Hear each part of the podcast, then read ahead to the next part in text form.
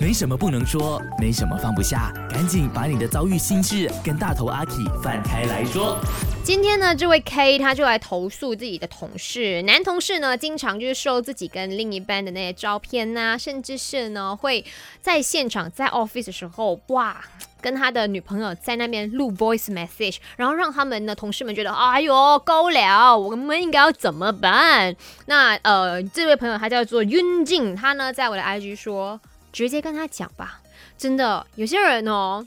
他就是比较不懂得看人的脸色，没有那么的敏锐的观察度。那你能够做的东西，就是直接跟他说：“其实我们知道你很 sweet，我们知道你们现在很幸福，我们也明白你现在是热恋期，那你就好好的跟他恋爱就好了。我们呢没有必要参与其中的啦，祝福你啦，你要幸福哦，这就够了。因为毕竟哦，大家已经是成年人了嘛。”